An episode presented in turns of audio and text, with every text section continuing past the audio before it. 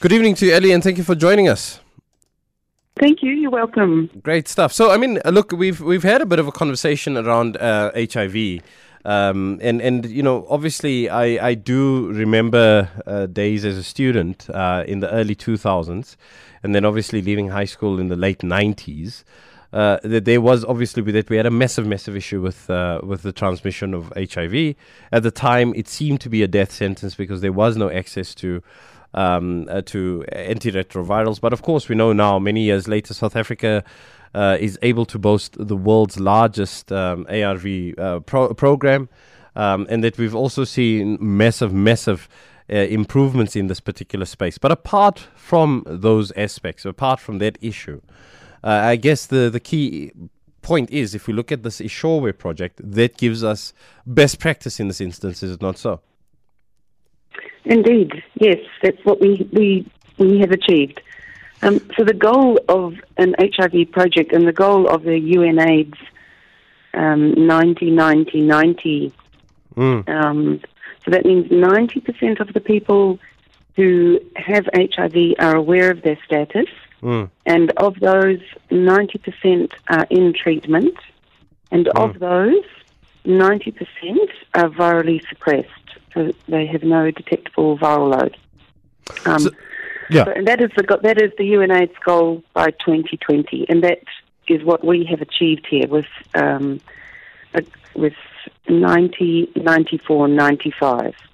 So we have 94% of the people that know their status are on HIV or are on ARTs, Mm-hmm, mm-hmm. and of those, 95% are virally suppressed. I mean, that for me is just absolutely stunning, to be quite honest, in terms of the, the, the numbers that you're sporting there or that you are able to talk about. Because obviously, we know that that's uh, one of the biggest uh, concerns that we have at the moment is the uh, fact that people, um, you know, that, that in South Africa we have this massive treatment uh, campaign. Uh, that the state provides It's in fact the world's largest. But the biggest problem that we're still seeing persisting is the fact that despite this, uh, you know, these wonderful inroads that have been made uh, in the treatment of, of, of HIV, we still see an extremely high transmission rate. So I take it that the project in Eshowe, in Eshowe has been all encompassing. It has been comprehensive. Um, it was meant to try to deal with transmission as well as with treatment. Am I correct? Yes, that's right. Yes. So what So- so how- if we haven't can, done it alone. We've done it um, together with the Department of Health and Sure. the community around Eshowe and Mbongolwane. Mhm. So completely working across the the whole cascade of care for HIV. So that's all the way from prevention programs, um, all the way through to treatment programs and ensuring that people are virally suppressed. So it's it's tackling every step of the cascade at every at every component and working with the community. So we started um, one of the one of the main successes of the program is in the rolling out of testing Mm, and ensuring that testing was taken out into the communities mm, mm. um, and ensuring easy access for testing for everybody and tackling tackling the huge problem of stigma and just making it more normal that people would test for HIV. So we worked very closely with the communities, with the traditional leaders, with traditional health practitioners, with leaders of the community from from every step, with the leaders of the youth and the leaders of the women and the men. Um, and we have taken the testing and pushed it out into the community, not just at the health facilities. So we we had a program, community health agents program, Mm. which was going out into the community, door to door throughout the community, taking a testing program to people's houses. So providing HIV counselling and testing, TB screening, STI screening, pregnancy testing, and health education, um, recruitment for male medical circumcision, and just providing that ease of access in people's houses wherever they wanted Mm, mm. also uh, with testing sites throughout the community. So some fixed sites in town, um, a mobile van that would go to events like sporting events and churches and fairs and schools. We have a huge schools-based um, HIV counselling and testing program. Mm. So really pushing pushing the testing out into the community because that's the first step. Yeah. Well, apart from prevention programs, the first step is ensuring that people know their status and uh, become you know that testing becomes normal. In fact, and so that that has been enormously successful, and um, so that has led then to subsequently people linking into treatment.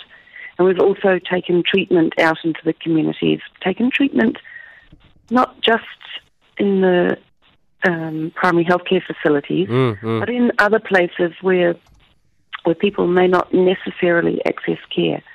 So we had um, we had a, a testing site in the local TVET college, and that then turned into a small clinic which was linked to a primary healthcare facility.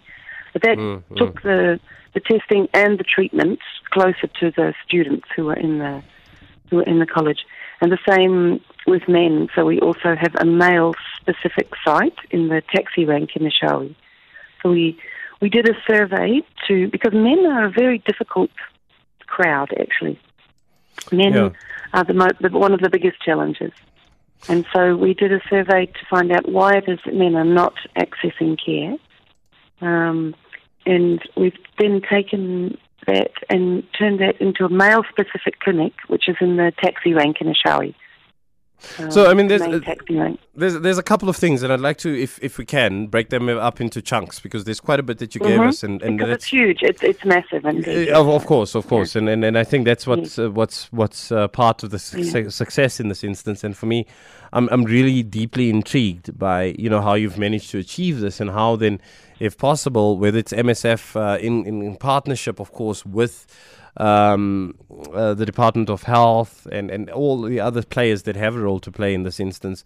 How do we then get together, for lack of a better term, and and and work uh, through this this morass of, of issues that we still continue to experience in South Africa around HIV transmission? And the first thing that you highlighted, of course, was the attitudes of people, because it's one thing to test, it's another thing for people to be willing to be tested because we know that HIV has stigma attached to it. We know that HIV um, is is a scary proposition for many people, and uh, based on a couple or, or, or, at least one call that I received. Um, you know, uh, prior to this, in the open line of the show, when I mentioned that we're talking about HIV, unfortunately, I fear that there's still a lot of ignorance around HIV. Who are most likely to be people uh, to be uh, vulnerable to HIV as an example, and of course how it impacts on on, on and what co- what causes um, uh, the the mass pandemic that we've seen in the past, and I think to some extent we're still seeing.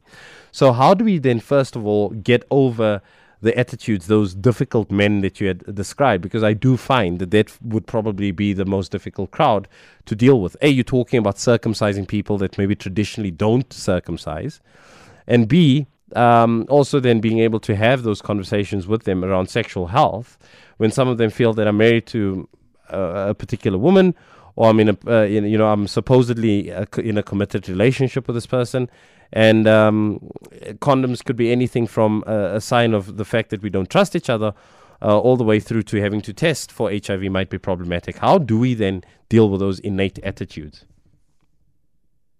it's the it is one of the biggest challenges, and that is it's a big.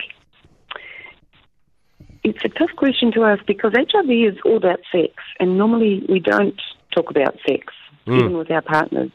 We're mm. not, you know, we're not terribly open about um, our sexual health. So one of the things that we have done to try to overcome this is to um, start a sexual reproductive health program in the high schools. Um, we have so we, we go we have a program in 38 high schools in the region, so it's accessing about 17,000 learners. Um, we go to the school, we talk about sexual reproductive health first, so e- with each class in the life orientation classes. Mm. So the, the the curriculum the lessons are all Department of Education approved. And we go in and we discuss um, sexual reproductive health in a way that talks to the students, not not in a way, you know, not in a condescending fashion or in a way that, you know, they might find it difficult to understand, but really Mm. in a way that, that they listen to what is being heard. And then we've been conducting HIV counselling and testing in the schools following the sexual reproductive health education. So, in a way, normalising it, that these children, our goal there hopefully is that these children will leave school thinking that it's normal to test for HIV once or twice a year or after they've had a risky sexual encounter. Um, that is hopefully what will work for the next generation, and then as generations go on, it will just become a more normal way of life that people will um, understand what it, what the disease is and test regularly for it and understand their sexual reproductive health. Um, with the communities that have already left school, Yeah. to, to talk about it um, at all different levels of society, it's really bringing the conversation out into the open. And um, so for us to talk with our children about HIV and the risks it entails and to normalise the fact that we should be using condoms. Um, Mm, mm. this is the way going forward. We've also in the schools been promoting, as you mentioned, um, male medical circumcision. Mm. So if if a boy is circumcised or a man is circumcised, the chances of contracting HIV or any sexually transmitted infection reduce by sixty percent. Mm. So it's one of the single best methods to reduce the transmission Mm, mm. um, of new infections. Um, so male medical circumcision plus condoms. So we have also been going into the schools and recruiting boys the same, you know, another another lesson on sexual reproductive health and on circumcision. And what's happened here in KwaZulu Natal is that um, circumcision was not common anymore. It had been some centuries ago, but it had stopped. And um, the king and the prince got behind the campaign for circumcision, Mm. and so it has rolled out across the province, and it's been an enormous success. We uh, one of the results of our survey was that for the boys aged 15 to 19, we have a 72 percent um, rate of circumcision amongst the boys that age. Mm, mm. And, um, so we've actually been recruiting boys from 12 upwards at school, and and that's been an enormous success. But it's it, that is certainly something that we've not done alone. Um, that's been done together with the Department of Health, and it's really been a push from the Department of Health to increase the rates of ma- male medical circumcision, um, and that's been a huge success. Um, and, and and for me that's that's absolutely phenomenal. Now the one thing that I find, uh, Ellie, and, and maybe this is also uh, another starting point for me, is that uh, going back to the conversation that I heard earlier on, or had earlier on, and of course um, a couple of other incidents that I've personally come across, whether it be here or other platforms, is of course my concern around the fact that I think a lot of myths and and misunderstandings persist around HIV. Now this is not obviously uh, an indictment against government or an indictment against any particular organization in this instance per se. But what my concern though is is that is there still a possibility that we get it wrong in terms of our messaging and educational programs when we do talk about HIV and the transmission of HIV? Because I know that there was a point um, in our history where, obviously, as I said, where, where HIV was still regarded and seen as, as a death sentence. That, you know, we had uh, civil society organizations and even government to a limited extent uh, placing a lot of effort around awareness campaigns um, and, and preventative uh, campaigns around HIV. And, and uh, quite frankly, for someone that had worked in that particular space, someone that was actually part of, of those campaigns, the one thing that I notice now is that there's been a, a, a certain and most definite decline in the amount of messages that we see in that particular space. And I'm worried um, that we're not doing enough in terms of uh, uh, providing education and focusing on education around the transmission of HIV. I think we can. I think you're right. I think we can never do enough. I think um, communication campaigns are essential, and it's essential that um, the message about prevention gets out into the community, one of the one of the dangers that I see in prevention campaigns is often that abstinence is is promoted, um, and it's, it's it's a bit unrealistic, isn't it? I mean, it, it's idealistic, but it's unrealistic to promote abstinence. Mm. No, exactly, and, and that for me was the young population. I mean, uh, you know, mm. uh, that that's what that's what everybody does. We, we, all want to have sex. We all want to enjoy it. We shouldn't be afraid of it. Um, we should just understand the dangers, and simply using a condom will prevent most of it. The problem is that it becomes an underground thing, and it becomes that people don't don't speak about it or don't ask questions, and they're afraid to ask their parents. It's they're afraid to ask their parents, so they ask somebody else, and then the messages get twisted. Um, mm. uh, it, it, but sex is a difficult topic. It's a difficult topic for most people. It's, I mean, how many, how many of us well, unlike my children who are absolutely sick of me talking about sex. no, but it's, it's how a, many people talk to their children about sex? How many people talk to their grandchildren about sex? Yeah, no, I hear you. I hear you. Mm. Look, it's it's a it's a fundamentally important issue that you're raising because uh, I I, I mm. do think that there's a serious problem, um, and I always say that as South Africans we tend to, um, you know, we we extremely conservative about sex and sexuality generally speaking, and we don't talk about it openly at all. Uh, mm-hmm. However, you know, our sexual behavior unfortunately doesn't suggest that at all. Um, and and all too often we might not speak about it, and we might not uh, be open about our sex, you know, our our very liberal sex uh, sex lives, but. Um, it, you know, we're very conservative about it on that speech level and talking about it. It's impolite, it's uncomfortable, it's whatever. But in secret, we we getting freaky and we're getting freaky regularly and unsafely at that as well. So we need to so, so, somehow bridge the gap between our very liberal uh, sexual activity and and being liberal about talking about um, uh, what we get up to when it comes to sex? So that is, it, something that we have tried to address here in Eshowe and Mbongolwane. Mm. So by speaking by speaking to to the communities, and this is a very rural, conservative mm, mm. area, mm. um, really taking the message out out to the communities, having is in Bizus with um, traditional leaders, talking to tra- traditional health practitioners, and trying to open the conversation, and particularly this um, the community health agents program, which was really going into people's houses, um, opening up the conversation. It certainly hasn't gone the whole way. There's still an enormous amount of work to do, but it has it has opened up the the conversation. Um, some particular successes that I could say that we've had is when um, you know, we've gone into somebody's house and then they've invited us back again and said, can you come back, please, you know, after school when my children are home so that they can test? And can you give them this conversation?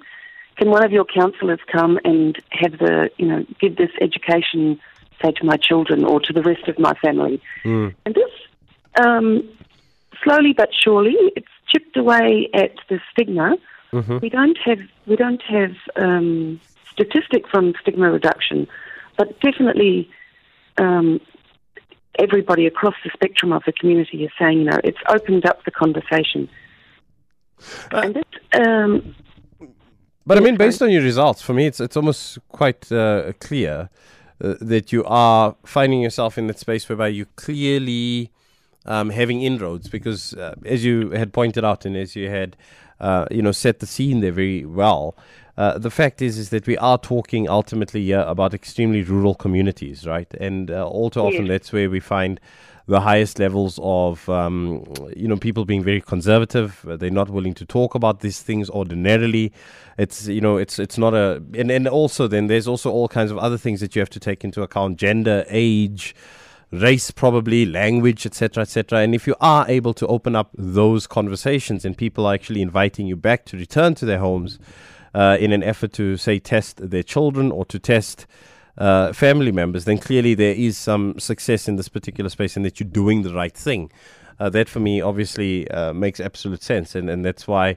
Um, mm. You know that's that's the success of it all. I mean, you know, looking at the Eshowe project, and obviously, um, and you know, this project in Eshowe is is not done with the purpose of MSF uh, in in KwaZulu Natal in particular to uh, say that this is our domain and that we have managed to make these successes and everyone else needs to back off. I mean, the whole idea behind a project like this is to almost create a pilot to be able to go back to government, go back to government at all levels, mind you, whether it be provincial, local, or, or national, and say, guys, this stuff actually works, but this is the model that we need to apply. Um, yes. and and the key question then is is it a viable model to apply ultimately? Is it you know it's not one of those things that's a, a far off fantasy because um, it, it's just not probably going to work. Is it something that is actually viable and that can work um, at, at scale uh, on a national level in particular? That is the idea. So that in fact i know that perhaps a lot of your listeners they may not realize that msf doctors without borders works in um, HIV programs. We're probably better known for our role in, you know, in big emergencies and in countries at war. But our role here in HIV, in not just in South Africa but in Southern Africa and across the world, is to is to test and trial new initiatives, and then to ensure that they can in fact be replicable. So, as you said, we don't want to create an island of excellence here that can't be copied by mm, mm. departments of health and that rolled out at national level. So what we want to be able to do is to ensure that what we're doing is replicable and that it can be rolled out and it can be adapted um, at national level. So in fact, there's nothing really that we have done that we mm. believe is successful that is not now government policy. There are some things that we trialled and tested here and in our project in the Western Cape that are now government policy. So, for example, the national adherence guidelines. Mm. That's um, so once people are once people are in treatment and they're regularly taking their drugs and their viral load is suppressed, then actually you're not ill. You're not, you know, you're healthy, and you don't, you know, you don't need to go to the clinic every two months to queue up with everybody else, because in fact there's nothing there's nothing wrong with you except that you have to take um, your ARTs every day. So we have, together with the Department of Health, trialled and tested new initiatives to to um, to take the healthy people out of the community, and also to make it easier for people to access their medication. Mm. So um, the national adherence guidelines have been worked together and not just based on projects that we have done, but um, and now we are working with the Department of Health in rolling out the national adherence guidelines.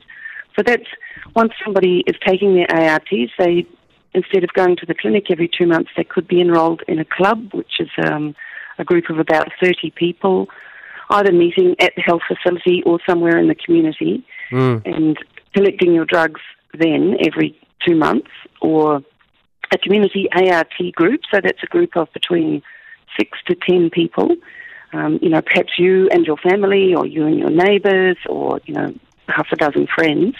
And one month, one person will go to collect the medication from the health facility, and the next month, the next person, the next month, the next person. And so, in fact, you probably only have to go to the clinic once every six months. Mm. And at that time, you get, you know, you get a clinical consultation and you get your bloods taken. Um, so that ranges from the clubs and the community ART groups through to community pickup points, which could be at a pharmacy or could be somewhere uh, at a specific point in a rural community somewhere where you just go and you pick up, you get a six month prescription and you go and pick up your drugs every couple of months, and then six months later you go back and get another prescription. Um, so that is now um, yeah. national policy. Um, also now something that is national policy, which is, which is very exciting actually, mm. um, is that the community health workers that work from the communities, so with different names really in each province, in KwaZulu Natal, they were previously community caregivers. Yeah. Now called almost nationally, I think, called ward based outreach teams. Mm-hmm. And they are able to conduct HIV counselling and testing. Mm. And so these ward based outreach teams, they're designed to go into people's houses Mm-hmm. and to not just for HIV, but for um, vaccination campaigns, for TB screening, for um, for palliative care, and for everything that um, can be done at the house, and really take healthcare out to the community. And it's now envisaged that these ward-based outreach teams will conduct HIV counselling and testing in people's houses. So we'll push this out into the community and hopefully open up the space for more conversation in people's houses about HIV.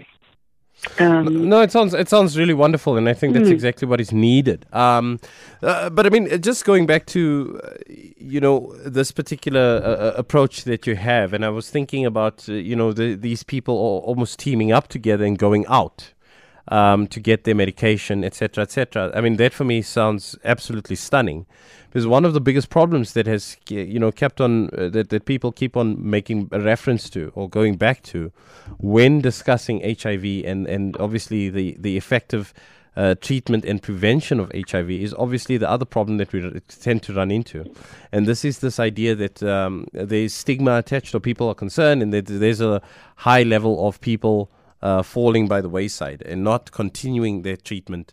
In this instance, Ellie, and and what they do is is that they uh, would start on the ARVs, but then at some point drop off, and there's obviously a long litany of reasons for that, all the way from. Um, uh, the fact that you have, uh, you know, severe and, and, and, and serious, uh, especially at the beginning of ARV treatment, um, side effects, or at least that was the case. Um, and now also the fact that uh, there's stigma, some people are concerned about what queues they have to stand in at the clinic, etc., etc. So, in other words, we have a high rate of people who drop off of medication when they're supposed to stay on it uh, for the rest of their lives. I mean, how do you then ensure that you have a success rate and that people make sure that they stay on their medication uh, and, and, and don't drop off by the wayside as, as, as they go along. Um, it, that's that's a big challenge. Actually, that that's uh, it, it's a big challenge for anybody who's ever taken lifelong treatment.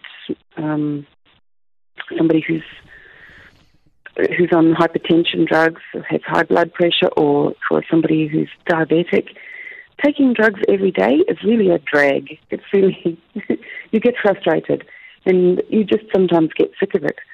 So, um, what we what we want to do is to improve the initiation counselling when someone starts their ARVs, when someone learns that they're HIV positive. So, good initiation counselling in the first place helps the person understand their disease and helps them understand why it's important to take the medication every day, day in, day out. Um, and then constant, ongoing good counselling and good understanding with their clinician is important as well. But having said that, people do morph in and morph out of care because you know you go through different stages in your life, or um, external things come along, and you just go, okay. Uh, or you get to the stage where you go, well, I'm fine now. I think I'm fine. I've been Mm, taking mm. this for years. I don't want to do it anymore.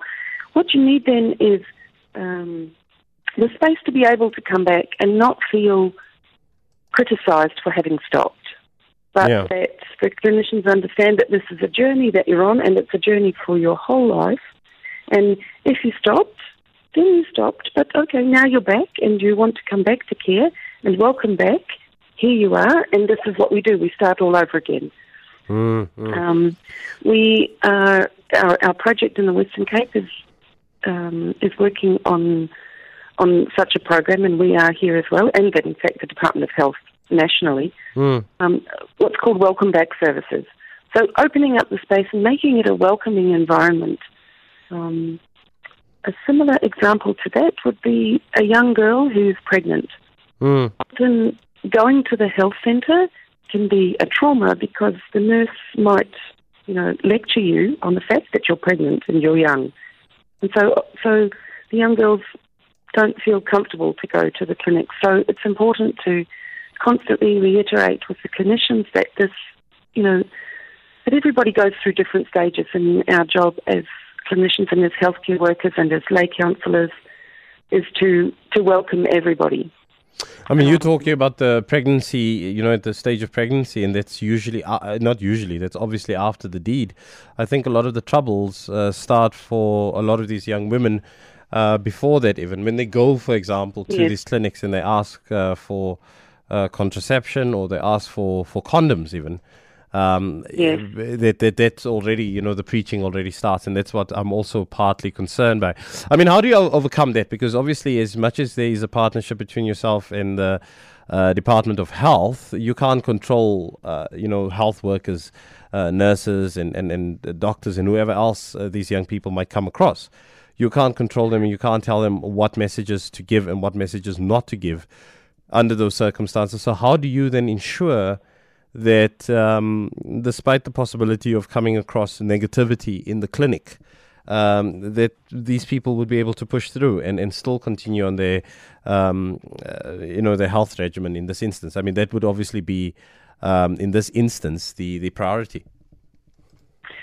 Um, so one of the one of the things that I think is has worked very well and is very important is to supplement the uh, the primary healthcare facilities with lay counsellors. Hmm. So that's um, community health workers or counsellors um, whose job is to support support the people on their journey through the clinic Mm. um, to help them with any problems that they have. One of the programs that we have, as I was saying, is the program in the schools, Mm. is um, to, in addition to providing sexual reproductive health education, the Integrated Schools Health Project that the Department of Health and the Department of Education have is to um, to bring services to the schools, including family planning. Um, we've been told repeatedly by the by the young girls that they don't like to go to the clinic because it's not even perhaps the nurse that they're afraid of or they're nervous of. It's that maybe their neighbour will see them going into the clinic or somebody's Mm, exactly, yeah. or their neighbour's neighbour or their auntie or somebody will see them going into the clinic and the news will come back to their mum and it will be why were you going to the clinic what do you need to be doing there What are you So doing there? Yeah. to provide these yeah to, to provide these services in a safe space at the school is incredibly important to enable um, uh, facilitate the access to condoms is incredibly important, and not just condoms, but all family planning um, methods. But to really um, ensure that condoms are a bit available everywhere, and particularly in schools, freely available in schools, is important, and it's possible. Um, So, I mean, just out of interest, I mean, I'm, I'm, I'm listening to sort of the entire uh, value chain that you're talking about there. And, and obviously, uh, and I was just listening to Aubrey Masango on my way in, and there was this issue about austerity measures having an impact on the Department of Health. So, in other words, we're seeing massive cutbacks in terms of the health spend in South Africa.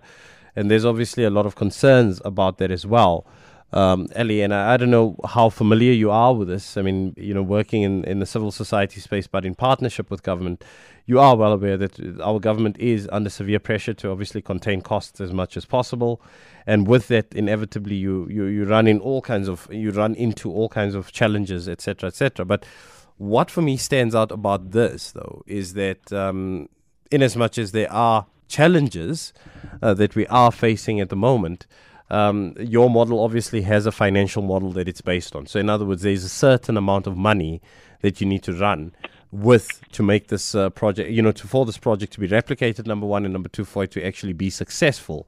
Um, and it might be very different from that of the Department of Health. Is that actually the case, where there is a significant difference between what you are doing and what the Department of Health is doing, and the cost factors there too? Because the last thing that we want to do is to have this wonderful, great uh, conversation about your successes and what you are able to achieve, uh, but government just simply can't afford to do it, to you know, to replicate it across the rest of the country. Yeah, That's true. That's true. Um, so, in fact, it's exactly it's exactly what the department wants to know. They want to know what we've done, and how we did it, and how much did it cost. And as I said before, there's not there's there's really nothing that we are doing now that, in fact, is not government policy. Um, uh, community health workers, I think, are um, are an enormous resource that are often, well, overworked and underpaid probably, Mm. but they they can they can assist the department with an enormous amount of work, and I think community health workers and lay counsellors are, mm, what is the term I'm looking for? Um, they're, they're, they're not quite given the recognition of the work that they're doing, Yeah. and they are working And the impact that they're having the in communities, right? and the impact that they're having in communities, not just in communities, but in facilities and with, um, you know, facilitating the clubs or the community ART groups that I was talking about before. Also providing health education in the facilities. And as a resource, community health workers are an amazing resource and um, economically not a not a very expensive one, which is a bit unfair, I suppose.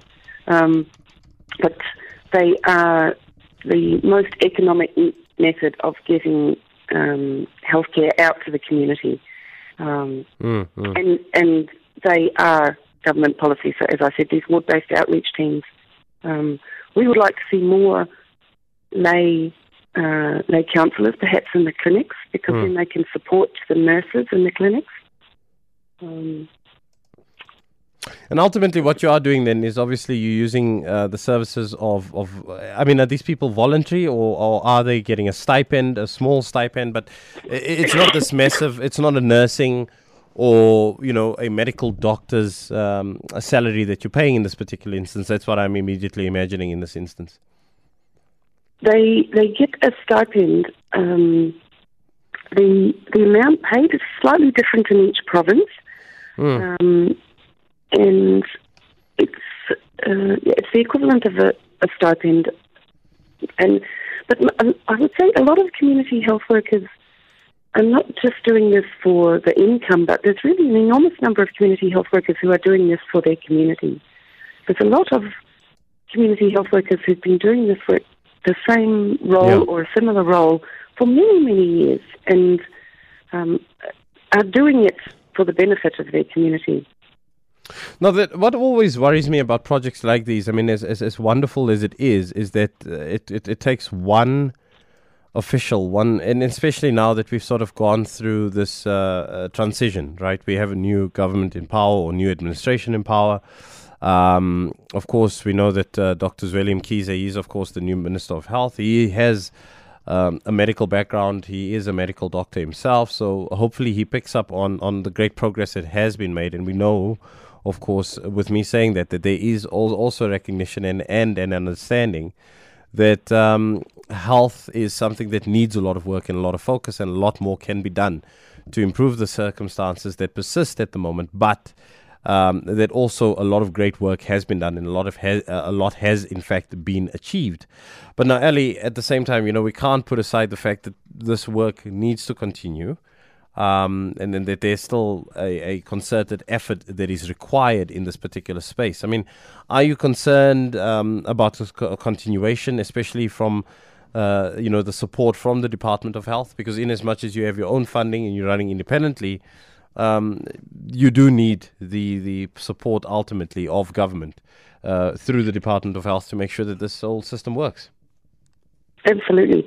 But having just come from the South African AIDS conference, there's there's clear uh, willingness and there's a, there's a clear willingness to push to achieve these um, the UNAIDS targets by the Department of Health. So, in order to achieve that, I think South Africa needs to get approximately another 1.5 million people on treatment across the country, and there's huge initiatives and there's there's um, pressure from from national level and provincial level to achieve this and to really um, push the testing out from the facilities. There's um, there's additional funding from from some of the big donors to help achieve this, and to try to get the people who have tested and linked straight into care. So there's enormous um, political willingness to achieve these UNAIDS um, targets of the 90% of people knowing their status and subsequently 90% of people being in care. Um, South Africa has an enormous role to play in this because with the biggest cohort of people living with HIV, Mm-hmm. and what what works in South Africa can usually be rolled out and adapted to work across across the world.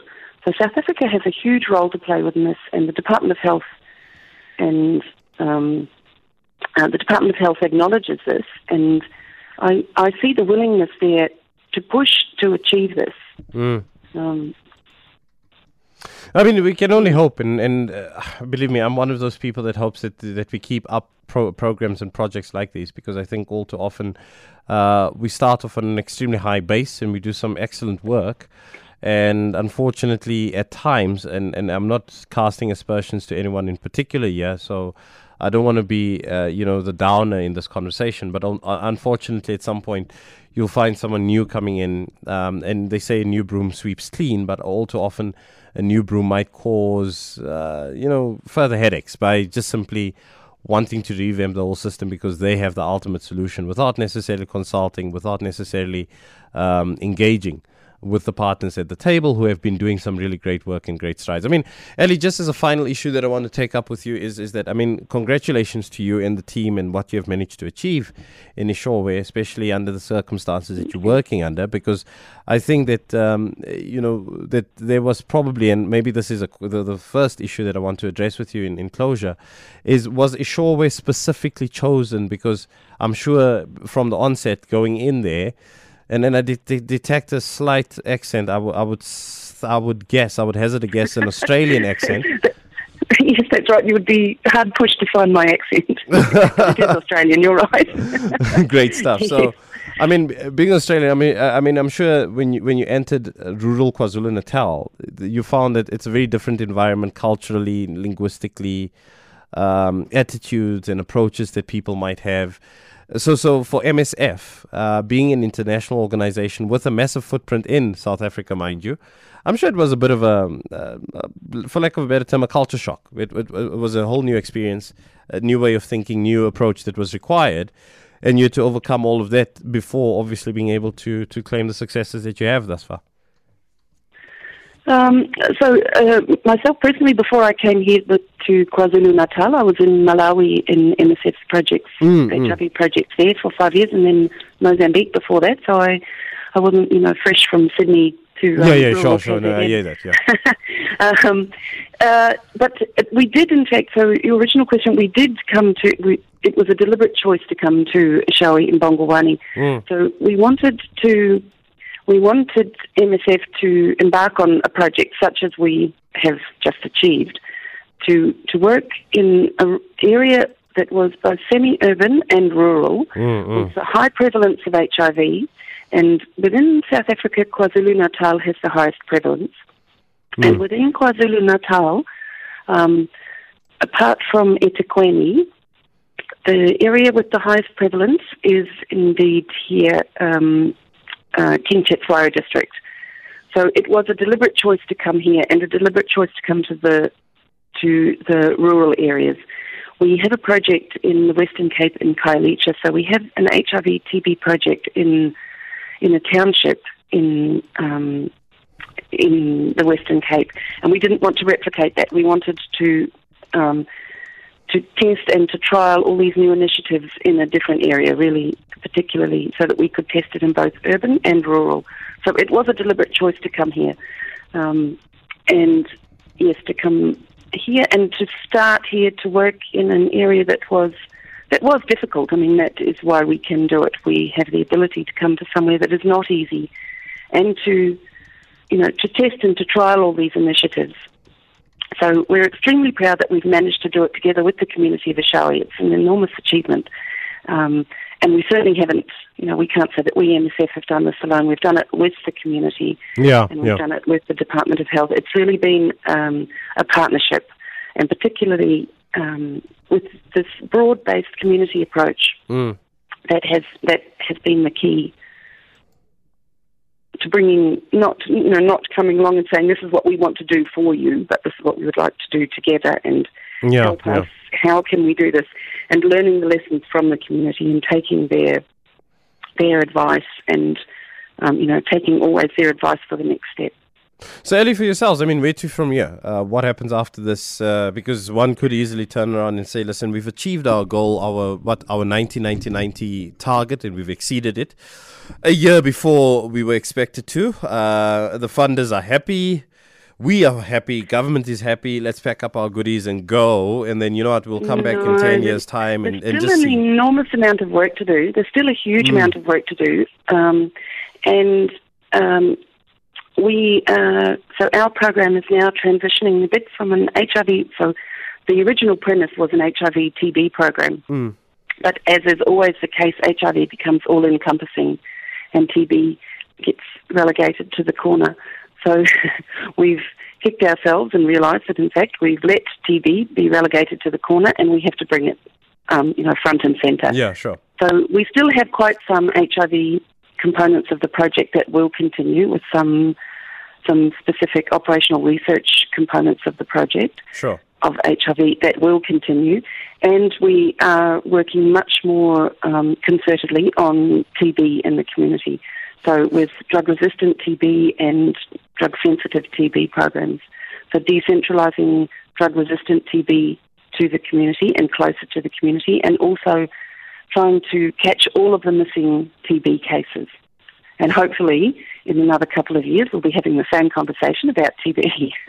I hear you. And I mean, just as a, you know, and my concern is, and I've seen this happen quite often, and that is obviously uh, because of funding models uh, in this particular space. Um, also, the other issue that comes up immediately for me, Ellie, is the idea that um, this this particular problem in this particular community has been solved by far and large. So let's move on to TB. Now, I'm not saying that you're saying that you know let's just abandon this issue and move on to the next uh, great thing, but but isn't there that danger that all too often happens is that no no we've solved the HIV issue we we really on top of it, then we move on to the no. next best thing and and um, that's where we sort of have a, a backlash or, or, or, you know a regression eventually. Is is that yeah. not part of the concern as well? It is a concern, and mm. it is a concern that it's a concern actually for MSF that some of the big donors are, um, well, they haven't, but they're continuously talking about saying, well, the TB, the HIV mm. problem is solved, and so now we don't need to fund HIV. And so that is a big um, advocacy point for MSF that HIV is not solved, and we haven't we haven't got there yet. There's still a long way to go, and even if nationally and internationally we can reach the 90-90-90, that still leaves the tough ones, the really tough ones, the 10-10-10, who are you know the hardest mm. ones to catch. So that's an, that's a huge workload still to do. So we are pushing at an international level for to ensure that the donors don't pull back on their HIV funding. Ellie, uh, unfortunately, as as it is mm. in radio, we're out of time. But listen, it was a, a, an enriching conversation. I'm really impressed. Really well done. All the best to MSF, and thank, thank you so you much for much. sharing. Thanks. Thank you, and thanks. Okay. bye bye. Bye. There was uh, Ellie Ford Kamara. She's the MSF project coordinator of the Eshowe project in KwaZulu Natal.